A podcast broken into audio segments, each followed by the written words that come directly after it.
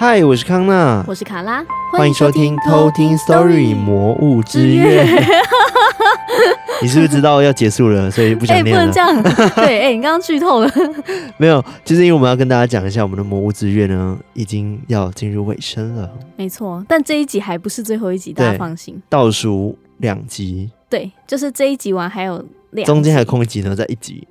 对，然后才是、欸、没有啦。这集结束之后呢，你再一集魔物之月就结束了。哦。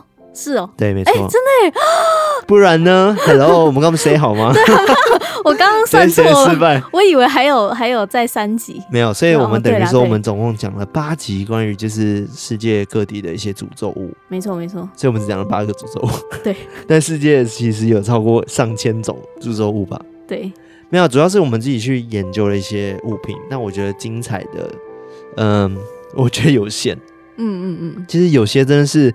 蛮无聊的，就来来去去，大家所知道的就是哦，你碰到它就死掉，或者是 对，就是他的那个背景就很少资料，然后就也很平面这样。因为我担我主要是担心大家也会腻啦，对啊，所以我们想说来点不一样的感觉。没错，而且我自己还蛮想念，就是科普一些比较台湾民间信仰的知识类的东西。对，结果我好像很久都没有讲那系列的东西嘞。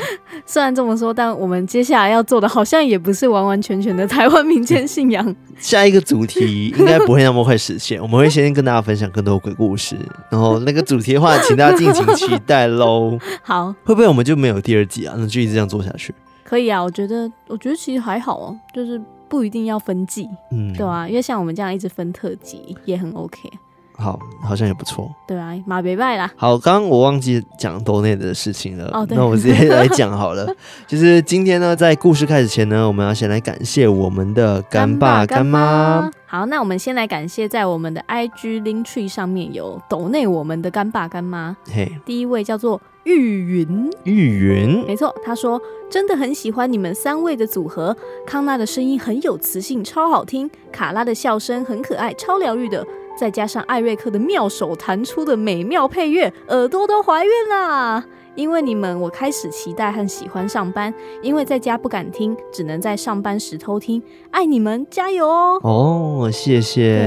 啊、哇，居然因名字忘记了再次。玉云、啊，好，谢谢玉云。对啊，而且他居然因此期待跟喜欢上班。嗯、哦，对啊，这很重要哎、啊，这很厉害。我们这样可以让人家期待上班这件事情，真的很屌哎。对啊，好猛哦！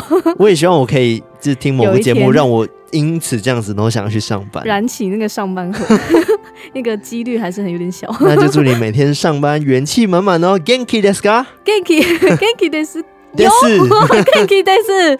乱讲乱讲一通。对，然后第二位是上次也有抖内的美杰，就是那个甜甜欧。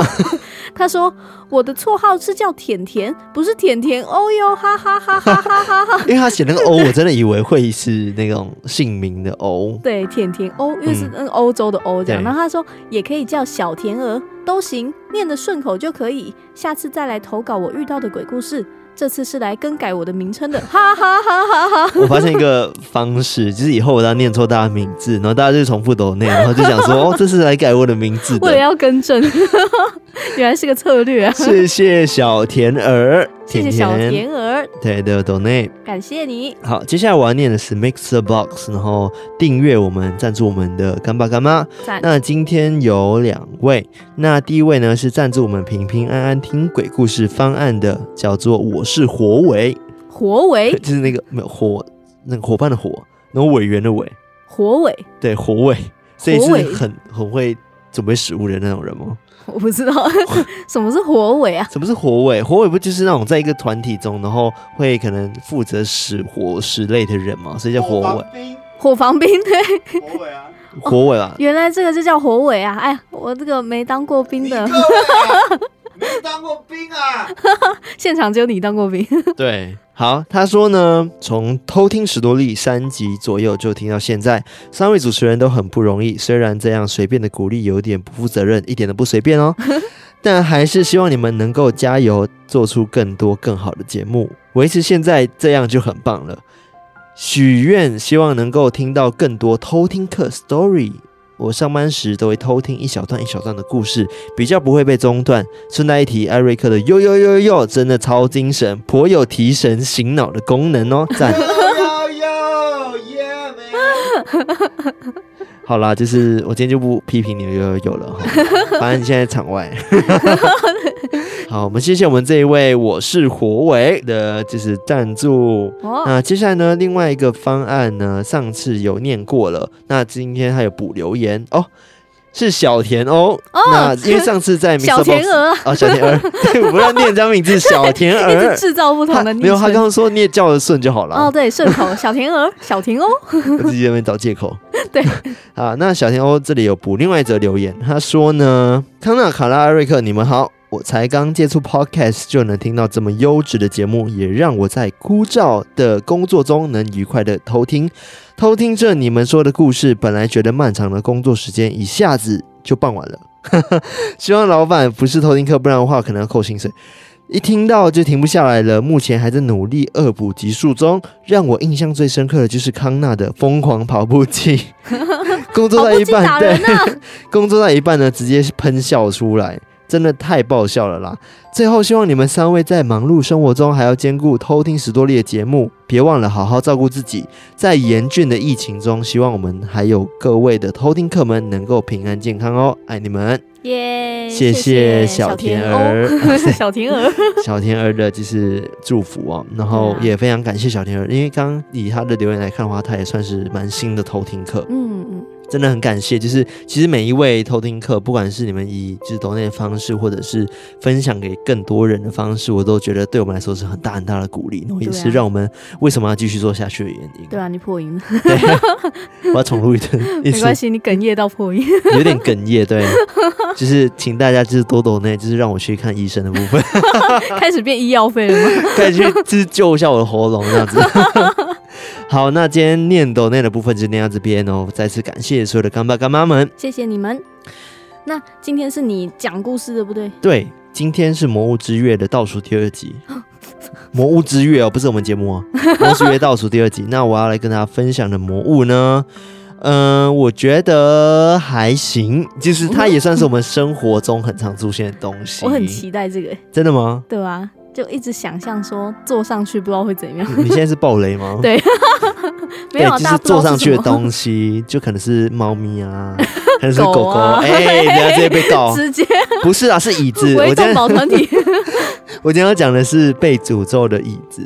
那它的名字我后面再讲，因为它有两张椅子。其实原本我想要讲一张椅子，结果后来发现，哎，为什么我找到的故事跟另外书本上看到的故事好像不太一样？我发现好像是两张不同的。被诅咒的查查对，但是呢，在那个之前，我还是跟大家讲这个故事。我觉得这个故事呢也还蛮不错的。那投稿人呢是偷听客，他叫做大步，大步对，大步向前走，不是是那个很大块的步，很大块的步。对，哎、欸，那个是什么？呃，鱿鱼游戏里面说什么？钢步，钢步，你是我的钢步。我们是干部，不是他说他叫大部，可怜。他说，嗯，这个故事呢是他一两年前发生的，然后。呃，他很喜欢我们的魔物系列，然后就是希望我们可以继续做下去。结果马上就、呃、结束了，但是我相信这个他很早就投稿了啦，可能第一集投了吧，我不确定。可是上次也有人问说，哎、欸，你们的魔物之月会什么时候结束啊？因为一直都很想听下去，很舍不得结束，希望你们可以一直做下去。嗯，不好意思，我们要结束了。我那时候还回他说，哎、欸，我们现在会一直做下去。哦真假的？你还回他这个？对，因为那是前阵子的事情。OK。抱歉，这是卡拉说谎的部分，我们下次会注意。他对不起，你可能要下次要说什么？哦，我忘记了。哎，不是我忘记，是我记错了。好，没事。大家知道那个梗吗？Okay, okay, 一定知道。好，接下来呢，就是我要讲的故事呢。他有讲说是发生在他二零一七年，他去辞职，然后去纽西兰打工旅游的故事。嗯，然后他说简称叫牛打，因为就是纽西兰，然后打工就。我知道这篇他是用信箱投稿的，对不对？对，他是用信箱投稿给我们的。然后他说这个故事呢，其实算是发生在他旅伴的身上。哦，对，但是他自己有就是。体验到，就是目睹这一切这样子。你的手，就是我的手上就 雌雄都不知道怎么讲，就是就是有一个很想表达的手。对，好啊，那我们就直接来偷听。哎，我怎么讲？哎，会不会。好啊，那我们就直接来偷听 story。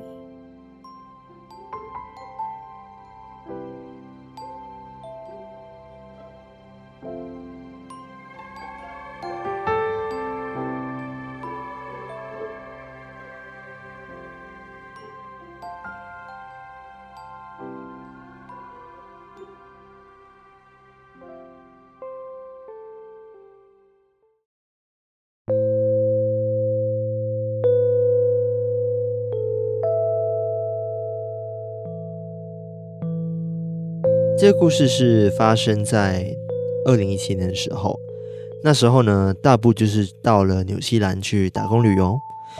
在打工旅游的时候呢，他认识的一个很聊得来的朋友。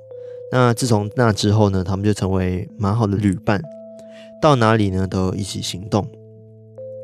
在那个纽西兰打工的生活模式呢，就是基本上有点像是逐水草而居的感觉。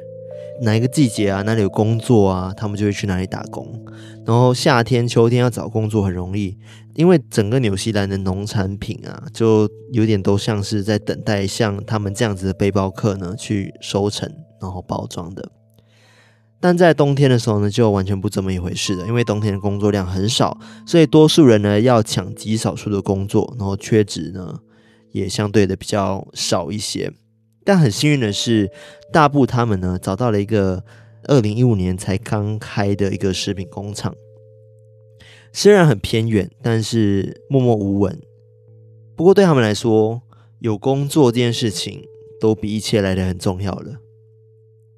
上完第一天呢，他们就是一定要进去公司里面去做一些训练，然后在介绍整个工厂的时候呢，他们瞄到。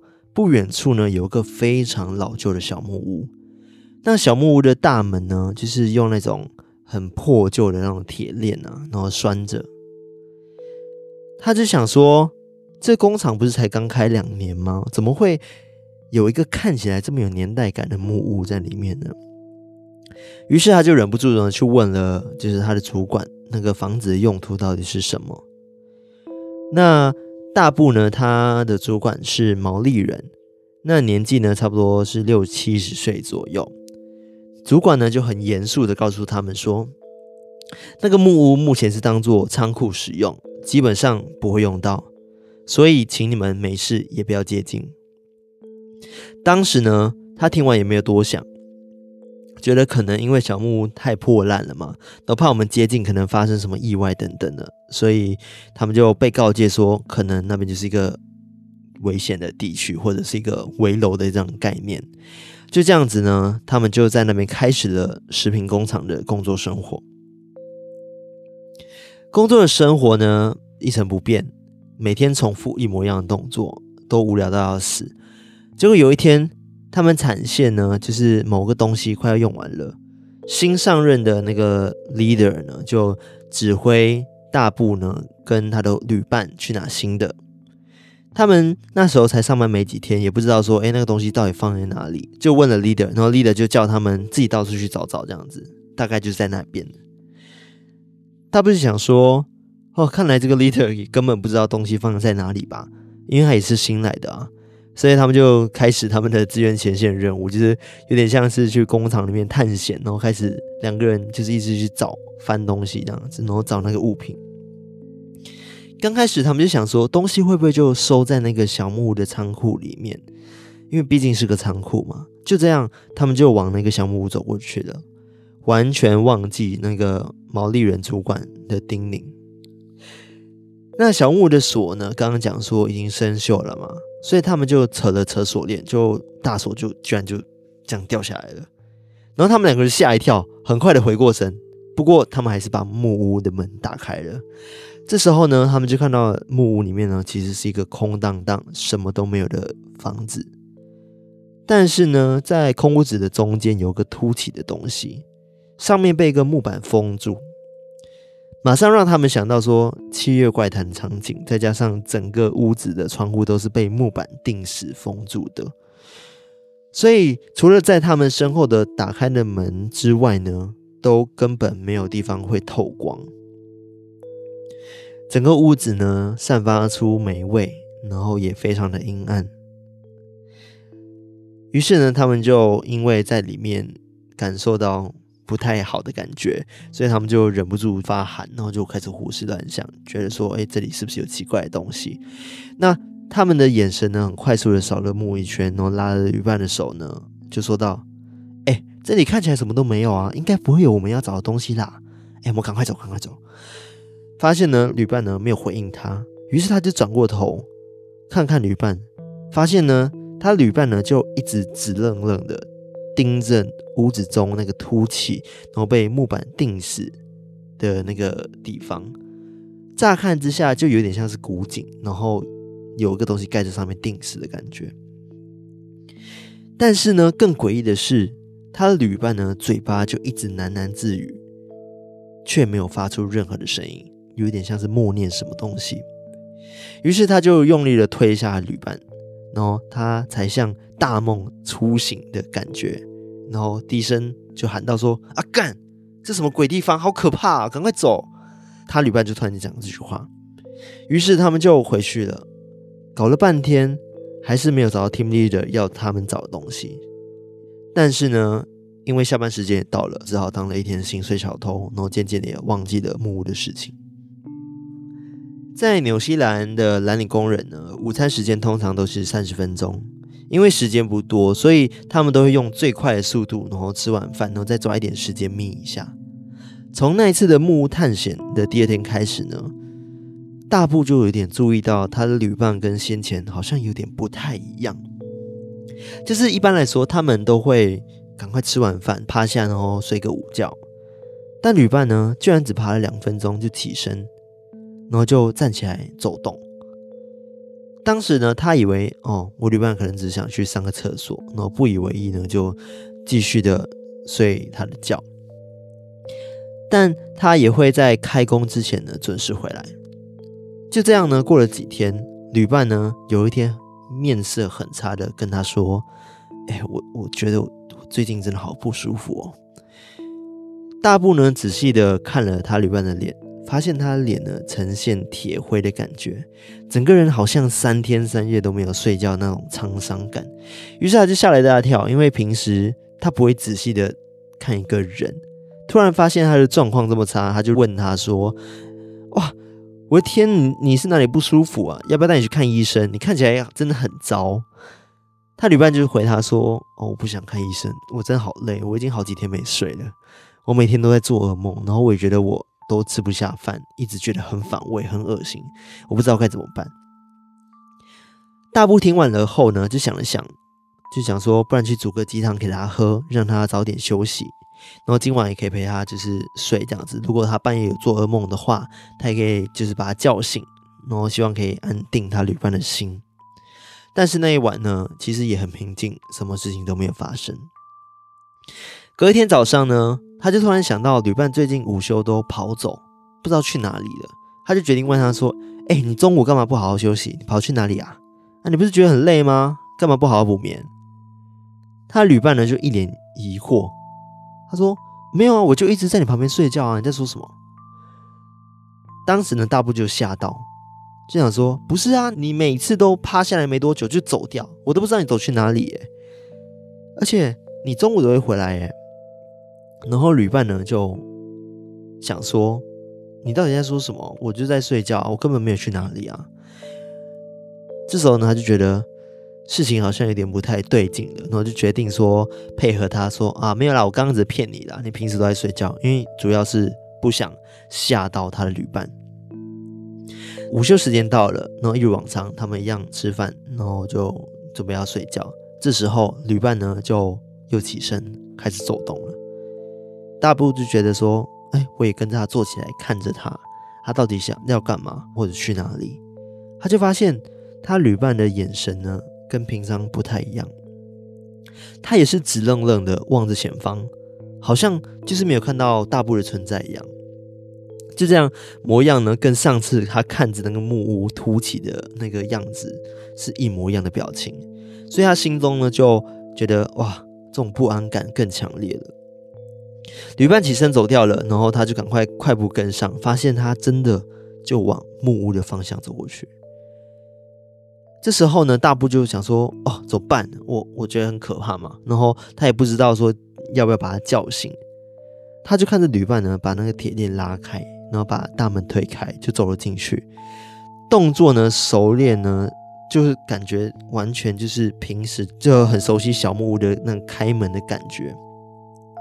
反而呢是大布就吓得远远就是在那边看，不敢往前，不知道是不是要上前去关心他。还是说就当做没有看到。这一次在旅伴把门打开的时候呢，大布就发现了一个很可怕的景象。他看到木屋里面呢有个影子，但他看不是很清楚，于是他就稍微就是可能调了一个角度，然后再看清楚里面到底是什么。他就发现了里面有一个黑影，而且黑影看起来很巨大，目测呢至少有一百八十到一百九十公分高。宽度呢，大概是他旅伴的两倍到三倍以上，就非常的大只。但是他能清楚的看到，说他上半身呢是打着赤膊的，然后下半身穿的有点像草裙，但不确定到底是什么东西罩着的东西这样子，因为实在有点太黑，所以还看不清楚那下面到底是什么。他当时就吓了一大跳，想说为什么屋子里面会有人啊？于是他就往前走了两步，然后就听到旅伴在喃喃低语。但他讲的不是中文，也不是讲英文，他根本不知道他在讲什么语言。就这样呢，他就愣住了十秒钟，就感觉他在那边好像站了很久。这时候呢，他正当想要更看清楚那个房子里面是谁，然后跟他旅伴在讲什么的时候，发现那个黑影就已经不见了。旅伴的脸呢，一脸惨白，然后不知所措的就一直看着大布。后来旅伴就开口了，他说：“我。”我怎么在这里？当下呢，大布整个要吓死，就赶快把他拉走，马上把他拉到去找他们的主管，就是刚刚讲的毛利人主管，决定下午请假休息，然后再好好的问旅伴最近到底发生了什么事。那毛利人主管呢，看到他们呢，一开始就觉得很惊讶，得知说他要请病假，然后看到脸色苍白的他跟他的旅伴之后呢，就严肃的问他们说。你们是不是去了小木屋？然后他们就只好回答说：“嗯，对。”毛利人主管呢就沉默了一下，就说：“我这几天发现了木屋的锁坏了，才想过几天要来找人换新锁，没想到你们就已经自己进去了。”毛利人主管是说，他听别人说，两年前呢，在这个建厂的时候，每次想把这个木屋拆掉呢，就会有不好的事情发生。不管是挖土机坏掉啊，不然就是工人啊上吐下泻，换了好几台机器，跟好几批工作人员都一样。不管是谁，都会有一些不好的事情发生。所以呢，厂主就决定忽略掉这个所谓的钉子户，就决定不要再理会这个木屋了。所以就找人呢，找了铁链把它就锁起来。毛利主管就说呢。他在这一区住了一辈子了。这栋木的故事，每个人说法都不一样。有些人就说是先前英国人来抢土地的时候，当地的毛利人地主呢就死命的抵抗，最终还是不敌西洋的枪炮而战死了。那也有另外一人呢说呢，就是这是古早之前毛利各部族在冲突的时候，有一个战士呢战死在这里。然后当然还有其他说法，然后每个说法都是有一个人死在这里，有个战士就在这边过世了。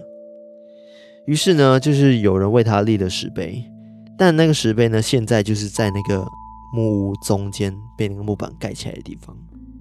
凡是有人想要接近，都会有一种身体不舒服，然后严重可能会吐，然后或者是可能晕倒之类的，或者是不幸的话可能会发生意外。这么多年过去了呢，听说呢，甚至有人呢看过木屋在半夜自己门打开，然后走出一个毛利战士，而且有人说这个毛利战士呢有个精神，他就想说他只秉持着人不犯我，我不犯人的心，所以不要靠近我，就不会出事。然后毛利主管就跟他们说，他们真的很幸运，没有发生什么意外，然后也没有真的受伤等等的。于是大部就跟毛利主管说，旅伴好像有跟那个战士在沟通，因为他发现旅伴一直在讲话嘛，但他自己不记得了。然后毛利主管呢就很意外的问：“诶，你们到底是从哪里来的啊？就是你们是从哪一个国家来的？”他们讲说：“哦，我是台湾来的。”毛利主管就问说：“你们是汉人吗？”正当他们想准备的回答的时候，他旅伴就开口说：“我有阿美族血统，很淡，但我的曾曾祖母是阿美族人，但我就真的不会说族语。”他突然就想到小时候上历史的时候，就是地理课有学过台湾原住民跟太平洋岛国的毛利人或岛民呢，他们同属于就是南岛语系。在血缘上呢，可能也是同一个种族。毛利人主管就说，旅伴可能是当时在用族语尝试跟他沟通，但这种事情呢，没有人知道，所以只好就叫他们赶快回去休息了，然后明天才能上班。所以后来回家路上，就是大部就想说。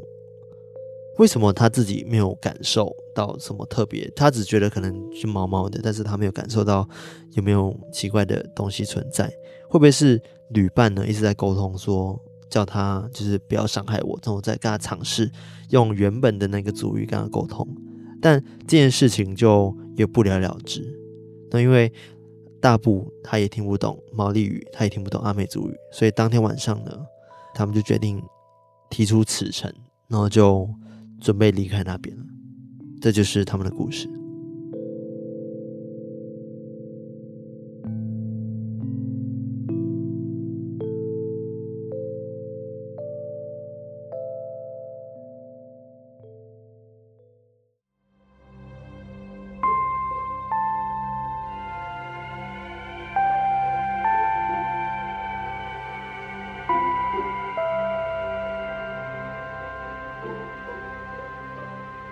我觉得这个故事真的超级精彩，精彩到不行！啊、我要颁给他 MVP，这这这个月的 MVP，这个月的。我真的觉得他故事真的非常非常完整，然后非常非常的精彩，然后包含的来龙去脉的写的非常的好。对啊，而且刚刚讲的是族语这件事情啊，你知道我刚刚就是在滑 FB，就是讲完这故事的时候，我们会一直稍微休息一下下，然后喝个水，滑了 FB，你会发现一打开手机画面的时候，就有人问说。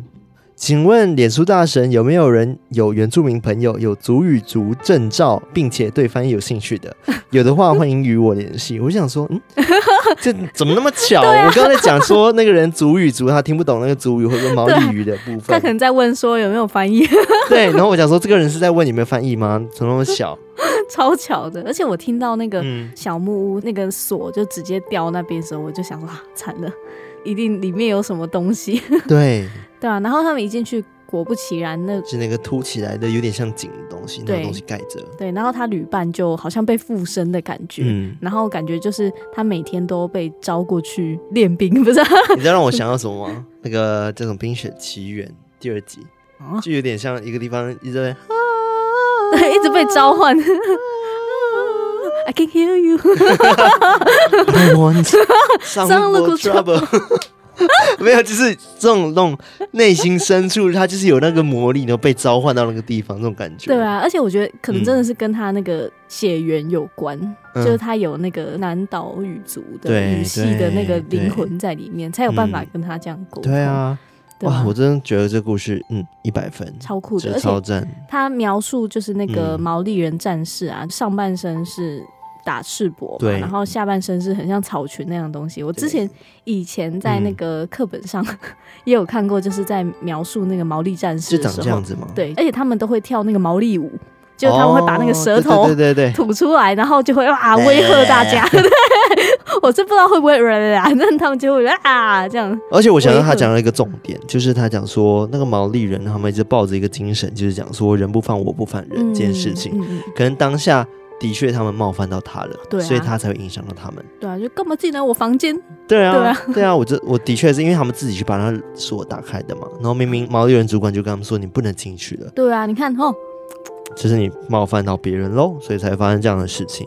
但这个故事真的是让我起鸡皮疙瘩起了两三次，尤其是他形容说那个毛衣人长怎样的时候，跟他进去里面的那个场景，觉得哇很有画面感，非常非常精彩。对啊，很可怕。而且那个我觉得那个小木屋里面构造很可怕，就是他把那个窗户什么全部都用木板顶起来，我觉得超可怕的。对啊，超像就是那里封印着什么恶灵之类的，超像。对。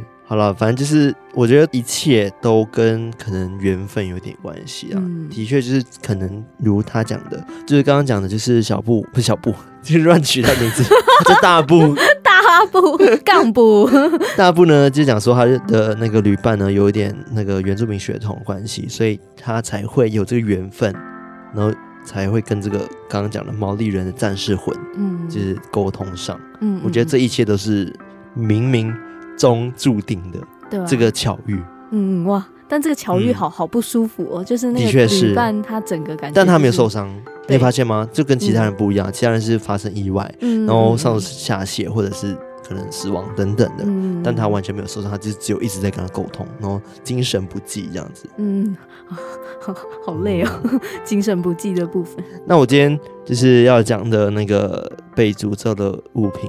我有点不想讲了，哎，为什么？因为我觉得他故事已经超级诅咒物到不行的啊，就是他故事真的太精彩了，是国外的一个，我觉得可以直接被收录在书里面。太夸张，被诅咒的小木屋，对，被诅咒的小木屋之类的。啊、因为我今天要讲的是一把椅子，就 level 差很多。那个家具系列那个格局不太一样，一个是一、嗯、一整间房，然后我们现在要深入探讨它里面的家具。它里面没有家具，就一就是刚刚讲墓碑的部分。好了，好了。这个椅子来势汹汹，哇哦！对，因为呢，这把椅子据说呢，它存在到现在两百多年了，嗯，然后它已经害死了六十一个人，哦，六十一个吗？好多，而且是都是有坐过他的人，一坐上去就被打，通通无一幸免啊，就是直接掰。对，那我就跟大家分享这个椅子。嗯，那其实我们也知道，说椅子大家都不会觉得说，怎么可能椅子会害人？你不是电椅。电椅也是因为犯法嘛，然后就把人电死嘛。嗯、但是，一般椅子你也不会想到说，它怎么可能会有什么诅咒？对啊，除了那个伊藤润二的那个人间椅子之外，啊，有这个椅子是，是？对，你知道那个哦，那个人间椅子很可怕，但它其实不是真的被诅咒或什么，它是真的有人为的。因为他的故事是这样啊，就是女主人是一个作家，嗯，然后那个作家就他每次觉得说哇，坐在那个椅子上面，他就很有灵感，他就可以写出很好的故事，然后。有一天，他就收到一个就是爱慕他的那个信，他说什么哇，你每次创作的时候很美啊，什么东西，就是很爱慕他的一个表达这样子。然后他越来越觉得就很奇怪，说，哎，他怎么都知道他在做什么事情？然后知道对，为什么他知道？对，而且知道有一天的时候，他就那个信上还说什么，每次你躺在我怀里，就是我我都觉得说可以成为你支撑你的力量之类，类似这样子。嗯嗯。然后后来他就从一个人的口中听到说，哎。有一个传说是有人会住在椅子里面。等下，那椅子到底多大？它就是一个很大那种沙发椅的那种概念。哦，那种沙发椅。我想说，这种我现在坐木椅到底是可以怎么承认这件事情？对，它是真的就是那种很欧式那种很大那种沙发椅的概念。哦、对，但我现在都一直依照我的那个记忆去讲这个故事。嗯、然后后来他就。切开沙发之后，发现里面有一个人形，然后里面还有一些可能茶杯什么东西，还有一些食物的残渣，就等于说那个人一直住在那个椅子里面，就是那个一直写信给他的爱慕者，好变态哦，很可怕，所以他。每次坐下去的时候，他才会说啊，每次感觉你躺在我怀里，坐在我怀里，你都可以创作出那么好的东西，他也觉得很开心。这样，好疯哦，很可怕。我我很推荐这一部那个人间椅子。好，就是请大家自己去看。对，但我今天要讲的不是这个沙发椅，我今天要讲的是木椅，就是一张看起来破破烂烂的木椅。对，结果一坐下去就直接。对，没有没有，他没有那么马上死亡的部分。反正就是这个木椅呢，其实其实它现在是在那个英国的。约克夏里斯克村的博物馆里面，只要呢，据说就是刚刚讲的，只要有人坐过它，它都会离世。然后目前已经有六十一位人过世的这样子，一坐就挂。对，那这个椅子呢，叫做什么名字呢？它叫做巴斯比之椅。巴斯比。对，那关于巴斯比之椅呢，它就是有个说法，嗯、呃，如果你家中呢有一个很爱很爱的椅子的话，然后你在离开这个人世间之后，你就可以尝试对这个椅子。下诅咒。我说任何人哦，哦，对，然后就从此以后呢，坐在上面的人可能就会被你的诅咒给影响。啊，对，然后就可能会有看你下的是怎样的诅咒啦。嗯你也可以下说坐上去的人每天都很快乐。我可能坐上去就很快乐吗？可以有这个设定是不是？对，没有，他就 讲说可以下诅咒，但是你也可以下恶毒诅咒啊。哦，就坏的你可以应该说不是诅咒啊，你可以祝福这张椅子，给他一个 blessing。对，给他一个 bless，或者是给他一个诅咒，可以自己选。反正就是好像是讲说人在离世前，然后你讲出的那种类似诅咒或者是 blessing 是很有具有 power，就是具有那个叫魔力存在的，嗯嗯所以才会这样讲。嗯。然后这个椅子呢，发生是在就是十七世纪的时候，然后有一个人呢叫做托马斯，托马斯。巴斯比的年轻人，嗯。他本身据说他是一个酒鬼，然后他职业也蛮不好的，就是伪造那种钱，这哦，样呃造假币的对对，伪钞制造的一个人这样子。那本来想要娶一个很漂亮的老婆，但是人家那个女生呢，就是家父不太愿意去支持这段婚姻。于是呢，就是刚刚讲说这个女生的爸爸就是丹尼尔，丹尼尔呢就前往巴斯比的家中，强硬的就执意的想要把他女儿带走，就不要让他跟这个男生在一起。嗯那悲剧就这样发生了，因为喝得醉醺醺的巴斯比呢，回家后就发现，哎，这个所谓的岳父也还没成为岳父啦，就这个女生的爸爸呢，不只要破坏她的婚姻，然后甚至在他没有经过同意的情况下，就坐了他最心爱的椅子。对，传说。的领土，对，就是这是我地盘，你凭什么 要带走我女人，还要坐我的椅子？他就很爱那个椅子。对于是呢，他就很生气呢，就把那个丹尼尔杀死，就把他爸爸杀死。没多久，他就被捕了。嗯然后于是呢，他就在居住的小旅馆旁边呢，就被执行绞刑，就是吊死。就是吊死的这样子。嗯然后巴斯比呢，就临终前，他就下了一个诅咒，他是说，任何人敢动我椅子，都会死。哇，对，看他多爱他椅子。对啊，我刚讲问他说，老婆跟椅子选一个，就是对啊，他可能会选椅子。好，然后感觉会。对，反正就是当然呢，就是没有人会 care 他讲的这句话嘛。这嗯这这个酒鬼，然后他死前还乱七八糟，就胡言乱语这样子。嗯嗯然后巴斯基死后呢，他曾经居住过的那家旅馆呢，就是刚刚讲说被带去旅馆杀掉那个旅馆呢，就改名叫做巴斯顿斯图普旅馆。但是很多人呢就不信邪，就想说要想要去坐坐看那把椅子，就是巴斯比的椅子。嗯然后而且呢，他们都后来才知道说，哦，真的坐下去就有不好的下场，真的哦而且他成了真正的死亡之椅。那为什么会开始讲说它有死亡的功能存在呢？嗯，这据说呢，有一个死于巴斯比之椅的第一个人呢，他是一个清洁工，他也蛮衰的啦，就是他只是想要去打扫烟囱，嗯，然后他就去那边打扫的时候，就发现他想要爬高一点点嘛，对不对？根本没有别的椅子可以用，他就看到巴斯比之椅这样子，然后他也没想太多啊，他也不知道是什么椅子，就是椅子嘛，就拿对啊，来用的嘛，就拉个椅子来就，拿个椅子，然后就是在那边硬着头皮站上去，然后就工作这样子。结果殊不知，没想到在工作中呢，这工人就突然间失足，然后就从屋顶直接摔落下去，然后当场就身亡了。然后这也是第一个意外嘛，大家就觉得说，哦，应该就是一个一场意外，因为毕竟爬上屋顶本来就很危险。然后清洁工人死亡之后呢，大家就想说，嗯，应该没有怎么样，就是继续把这张椅子放在同个地方这样子。那直到二战时期的时候呢，一群飞行员呢，就是空军到这个旅馆，就是听说这把椅子想要来看看。然后军人的胆子呢总是比较大嘛，对不对？就是觉得嗯为什么大风大浪大大风大浪都见过了，啊这样椅子去去，这样椅子能怎么样？然后他们就想说，就来坐这样椅子。嗯结果呢，就好几个人，就是军人，他们就开玩笑的玩嘛，对不对？就想说来挑战坐上椅子，然后他们坐上去椅子呢，就当成了一个挑战，然后当战，对，就是就有点坐椅子挑战坐椅子挑战，就想坐，哎，然后没事呢，下一个人坐，那你看啊，都没事啊，就大风吹，对对，我刚刚也是想大风吹，吹什么？吹军人，然后就一群人军人就坐下去，然后当战争结束之后呢，这些坐过椅子的空军呢，没有一个都回到故乡。啊都是直接在战争中过世，而且是这群战士都没有一个人留下来。当然，也有人说就是战争嘛，战争本来就死伤很对很严重这样。但这这十几个人做下去都没有人幸存。嗯，OK，这个还是有可以科学解释的地方嘛，就是的确战争就是会战死嘛。对。然后后来呢，就是有位空军呢，英国的空军还是不信邪。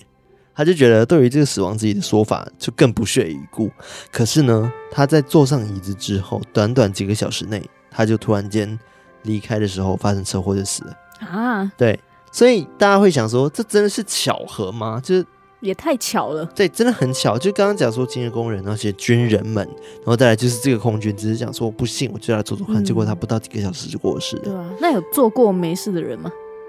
嗯、呃，我不知道，他不会写没事的人吧？对，可能做了。他想要让这个椅子更有神秘感，他的故事应该会写说，嗯，目前就是 做过的都挂了这样。对，我不知道，反正就是说做过的都挂了。嗯，那诅咒呢，就刚刚讲的再次灵验了。然后巴斯顿的那个旅馆呢，老板就决定说，把椅子放在地下室封存起来，嗯、避免真的有人再因为他不小心做到啊，对，然后受伤或者是过世等等的。嗯，谁想到某一天呢？有个工人就送货到地下室，他就看到这把椅子，他也没多想，他就是工人，他就觉得哦好累，我要坐下，你知道吗？就是 就是我好累，我搬的很累，然后就坐下去。结果仅仅一个小时，然后他也是回家的过程中直接车祸过世啊，好可怕。对。他就很衰，然后就车祸身亡了。所以他们就统计了，其实在这两百八十年间呢，就是坐过这样椅子死亡的人共达六十一位之多，然后也是都是呃坐过这样椅子，然后可能不到几个小时就过世，然后各种死法都有。嗯，对。反正呢，这个村民呢，其实看到这个莫名其妙死了那么多人呢，然后他们就想说要把这个椅子毁掉，嗯，拯救那些无辜的灵魂。他们认为是这样子，对啊？感觉很危险。对，但是呢，他们一方面呢就很害怕，说烧掉那个椅子之后会不会可能被惩罚之类，惩罚或者是招来什么恶魔的报复？哦，因为他们会认为说那个就是魔物，嗯，所以可能它上面真的有恶魔的存在，会被烧了之后整个村子都会遭殃。于是呢，无奈之下呢，旅馆老板就在一九七二年的时候，把椅子呢送到了萨克斯博物馆里。那里的工作人员呢，就决定说，把椅子呢高高的悬挂起来，因为只要挂起来，就不可能有人坐上去嘛，对不对？对。所以呢，这把椅子。对啊，真的啊，就是他把博物馆有看到一个椅子悬空挂在上面。到时候我把照片放在 IG 上面给大家看。嗯、以为是装置艺术。对，但殊不知就是被诅咒的椅子，危险椅子。那这把椅子呢？呃，已经到现在有四十几年没有人做过了，嗯、所以诅咒自然也没有办法去印证了，因为它就已经被挂起来了。嗯、当然，也有很多人讲说啊，这个一定是个骗局，只是想吸引更多人来这个博物馆。行销手法，对，行销手法来这个博物馆来看看这张椅子，因为的确是因为这个椅子的传说传开之后，这个萨克斯博物馆呢。真的变得很有名，嗯，很多人慕名而来，对，很多慕名而来就是来看这个椅子，嗯、然后包含刚刚讲的旅馆巴斯顿那个斯图普旅馆，都也是越来越多人住，嗯，对，可能认为说那边可能有灵魂之类的，哦、嗯，但是至于它是不是真的，就刚刚讲的，已经没有人可以印证这件事情，对啊，除非还要把它放下来，放下来坐上去，但是。嗯你真的敢坐上去吗？如果是你的话，对啊，当然不要，是不是？其实大家会有 这种心理冒这个险吗？矛盾的心理存在啊，所以大家就觉得说，哎、欸，是不是就不要做了？嗯，对，对啊，哇，反正大致上就是今天讲的巴斯比之意是这样这样子。嗯、其实世界上还有其他椅子存在啦。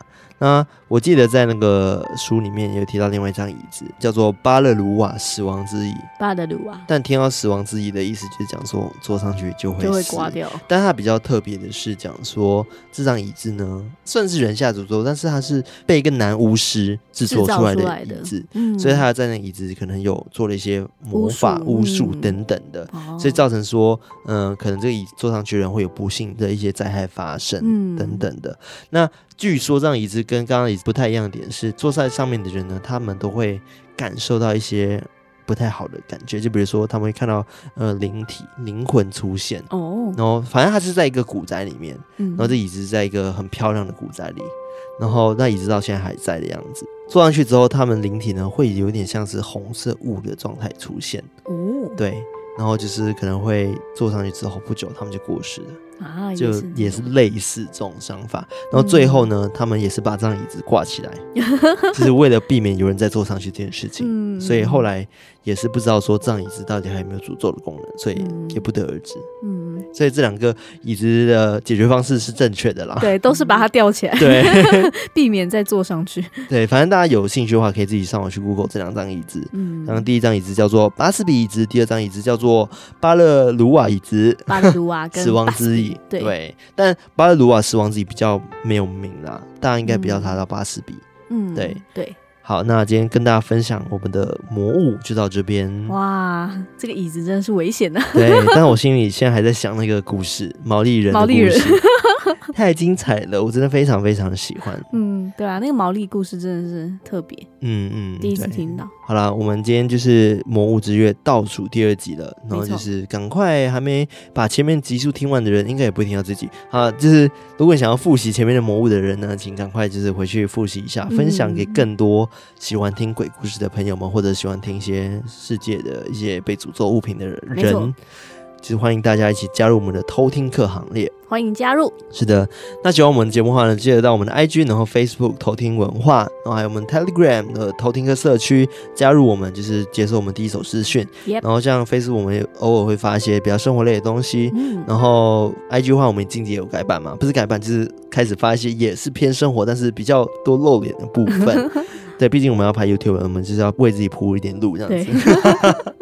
没有自己在那边自爆，好，反正就是请大家多多支持我们，也欢迎就是如果你有余力的话，也欢迎就是 donate 我们。那我们 Mixer Box 上面有我们的赞助方案，然后也有我们的回馈品。小额捐款的话，也欢迎到我们的 IG 的 Link Tree 上面的那个 donate 管道，对，那边也可以小额捐款我们。没错，那我们今天就差不多到这边，那我们下次再来偷听 Story，拜拜。